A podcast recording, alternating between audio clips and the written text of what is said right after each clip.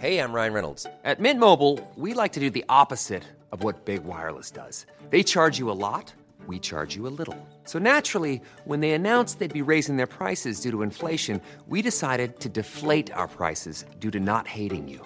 That's right. We're cutting the price of Mint Unlimited from $30 a month to just $15 a month. Give it a try at mintmobile.com slash switch. $45 upfront for three months plus taxes and fees. Promo for new customers for limited time. Unlimited more than 40 gigabytes per month. Slows. Full terms at mintmobile.com.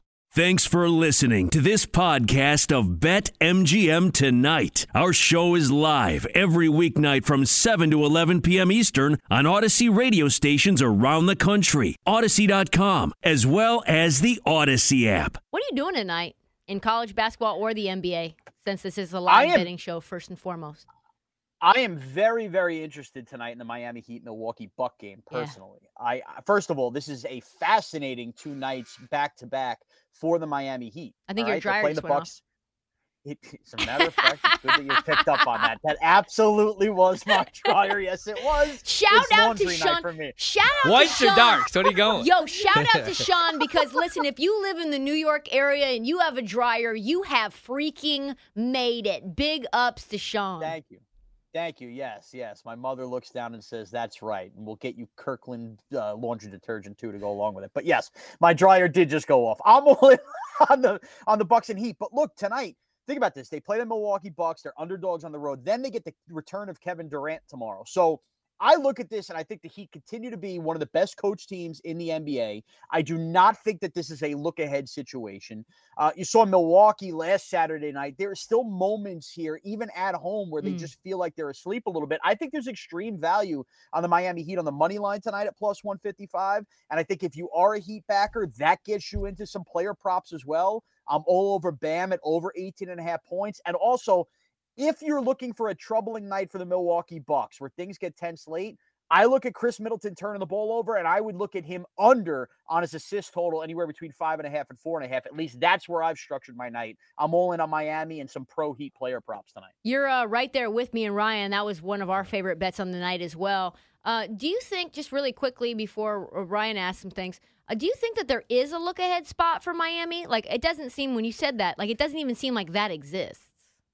Well, it doesn't. And and I say this seriously. I I actually think that Miami is the best coach team in the Eastern Conference as far as the upper echelon teams do. So I don't think they lull to sleep.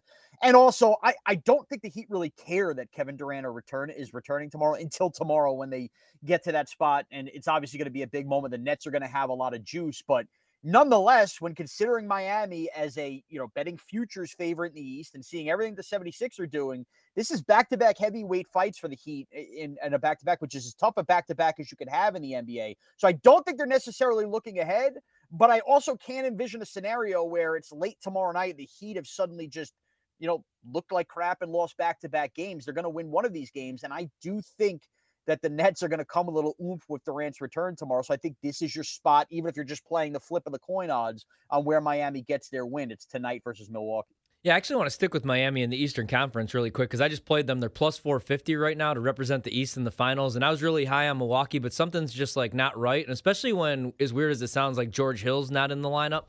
Um, and then, like, IUPUI grad. with Miami, like when Kyle Lowry was out Hey, of the by the way, lineup. IUPUI could have used them, only playing with five guys. Five on the dudes, team. I know, but they still covered Yeah. the number uh, last night, by the crazy. way, which was ridiculous. That's what happens when you're a 22 and a half point dog, I guess. So with Kyle Lowry out, though, Miami like doesn't really skip a beat. I like Gabe Vincent, and I really like they've been playing Tyler Herro as the backup point guard. Yeah. He's been r- awesome this year. He's probably going to win six man most likely. Um, You look at the East, and the only thing that scares me a little bit about Miami at plus 450 kind of out on the Bucks, but Philadelphia plus 340. We haven't seen the Nets fully together, and I know KD's coming back. We're going to get to see him on Thursday. But Philly plus 340. I didn't know if Harden and Embiid were going to look together, uh, good together, but they really look good. Who do you like in the East? Like, do you think the Heat are the play? You just got done talking about them, or are you high on you know Philadelphia, would- still Milwaukee, or Brooklyn? I'm not as high on Philadelphia as everybody else because look, James Harden, yeah, he comes in with that bang. It'll feel like the honeymoon going on. Ultimately, we still haven't seen James Harden consistently do it game in and game out in the postseason. Now, magically, he's going to do it with a head coach that we know. I know he has a ring with the Celtics, but Doc Rivers, eh, how many times are you going to come up lame with big stars and big moments? I don't trust the Philadelphia 76ers. I just don't. And it's all nice now. And look, these guys can look ridiculous versus the New York Knicks all they want. When the going gets tough in April and May, I'm not sure that the Sixers have it in them still with all that's going against them in the history of Harden and Doc Rivers to win best of seven series. So when thinking about that in the East, you're right. Something is off about the Milwaukee Bucks, but when it comes time for the postseason, I do think winning last year does exercise that demon. Little monkey off the back, more confidence coming into the postseason.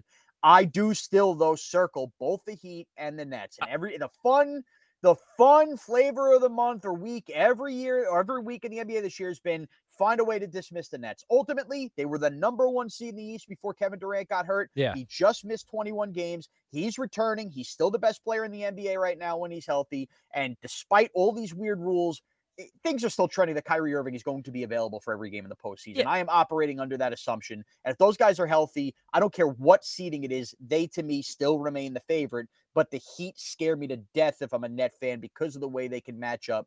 And I think Bam can totally control the paint in those games as well. Do you think, you know, and if you're looking for like a long shot, the Raptors are 40 to 1 and they have postseason success, nope. granted with Kawhi. What do you think? Do you think Boston yes. 9 to 1 plus 900 is a uh, sucker bet as well as they've been playing, especially defensively? Yeah.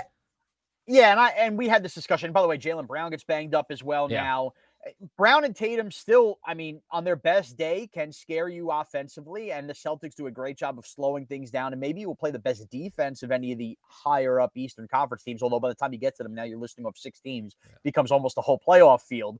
Uh, yeah, ultimately, I, again, firepower is still going to win. If James Harden is hot and you are a believer in the Sixers, if the Nets do have Kyrie and Durant, and you talk about all the dominance that Milwaukee can show if Middleton stays hot with Giannis, you still need enough firepower. I don't know that Jaylen Brown and Tatum do that enough when comboing the fact that they play a defensive game. They'll be enough to scare teams. You get to a six game series, maybe even force a seventh game.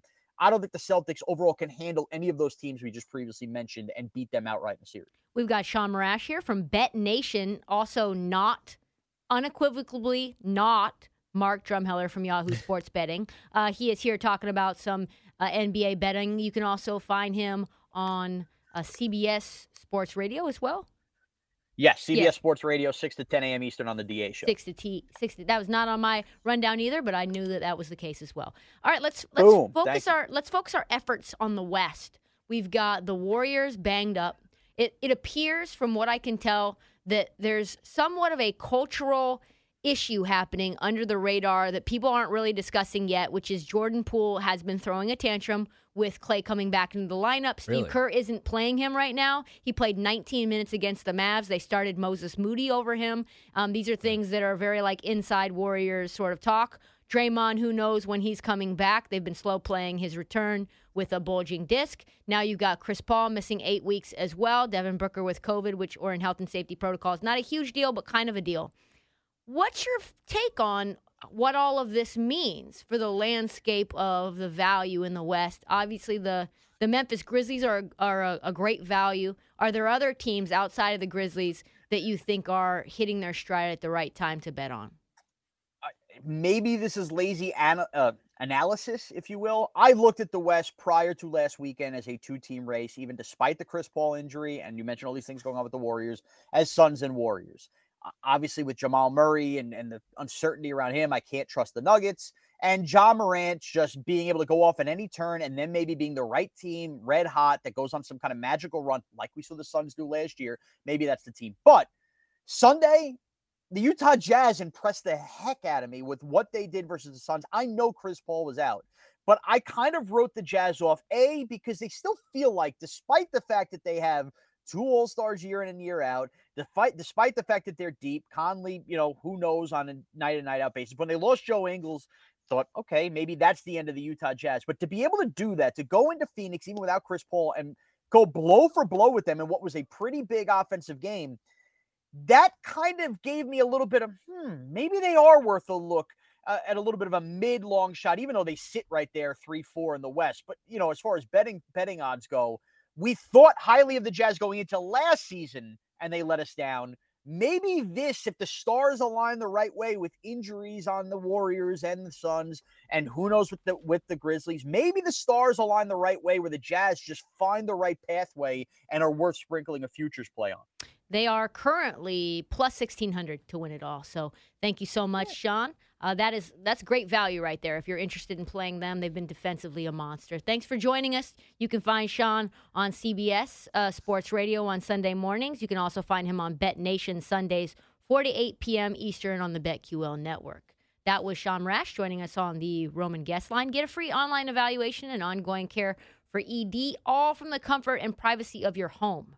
I mean, you, you got to do that privately. Go to roman.com slash BetQL now to get $15 off your first month. That is roman.com slash BetQL. Yo, Trey. Kevin, what's up, man? You know, I've been thinking, what would have happened if the NBA never vetoes the Chris Paul trade to the Lakers and we get CP3 in the same backcourt as Kobe in LA? Well, you get a very happy Jack Nicholson for sure. And the Lakers probably win a bunch more championships. CP3 finally gets a ring or two or three, and the Kardashian empire is forever altered. What did you just say? Hey, everybody, I'm Trey Wingo. And I'm Kevin Frazier, and we're teaming up on a new weekly sports podcast from Wondery, Alternate Routes. As former Sports Center anchors and current sports obsessives, we're consumed by all the what if questions that make being a sports fan so excruciatingly fun. If you're like us, then you also live and die on the fallout from every drop pass. Or play call. Each week on Alternate Routes, we'll take a flashpoint in sports, break down what actually happened, then explore every alternate scenario and the ripple effects it would have caused. Follow Alternate Routes on the Wondery app or wherever you get your podcasts. You can listen early and ad-free right now by joining Wondery Plus.